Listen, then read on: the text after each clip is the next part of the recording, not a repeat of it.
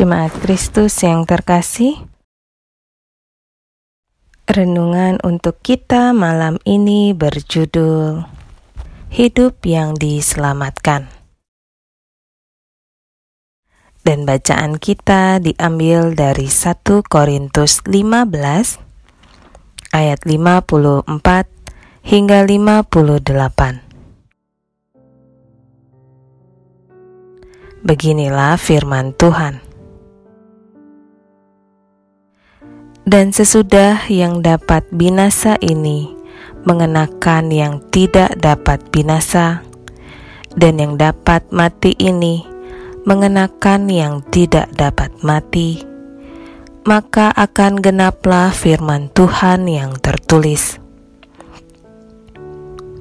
Maut telah ditelan dalam kemenangan.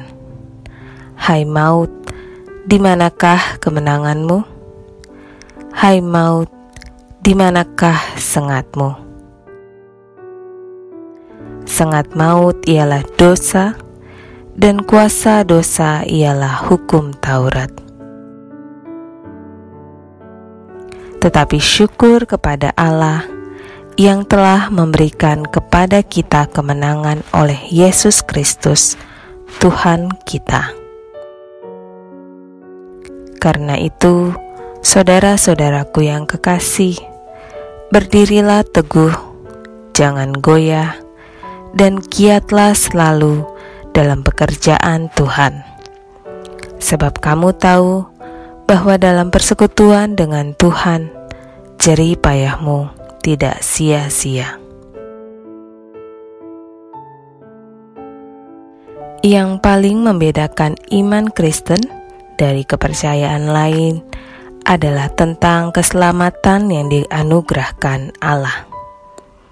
Kita, sebagai orang Kristen yang beriman pada Kristus, percaya bahwa keselamatan sudah kita miliki pasti, sedangkan di luar Kristus tidak ada keselamatan. Tetapi memang tak selalu mudah untuk menjaga iman kita kepada Kristus. Maksudnya adalah berikut: kita sudah seharusnya mengimani bahwa kita selamat dan terus hidup dalamnya.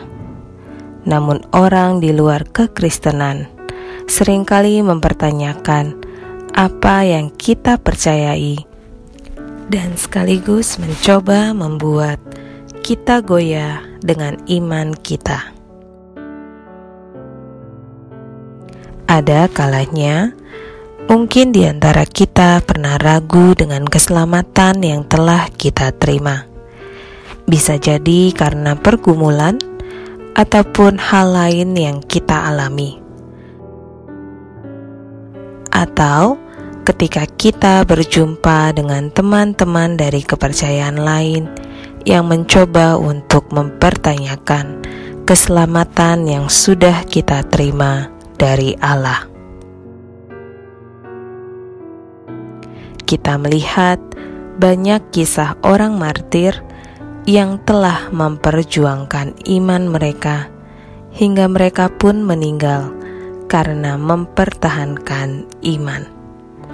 Begitu pula banyak kisah-kisah orang Kristen yang mempertahankan iman mereka, walaupun mengalami banyak godaan, tekanan, dan pencobaan. Lalu, yang menjadi perenungan kita adalah: apakah iman kita kepada Allah sia-sia?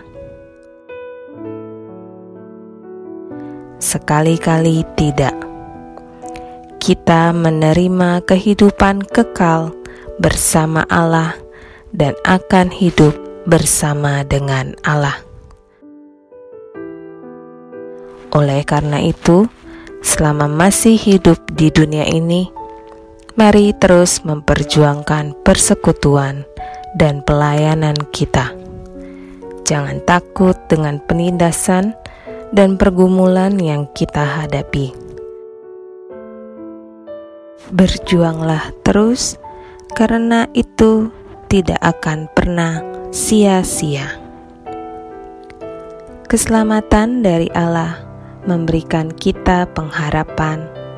Keselamatan yang diberikan dalam Kristus telah membuat hidup kita tidak pernah sia-sia. Teruslah berjuang.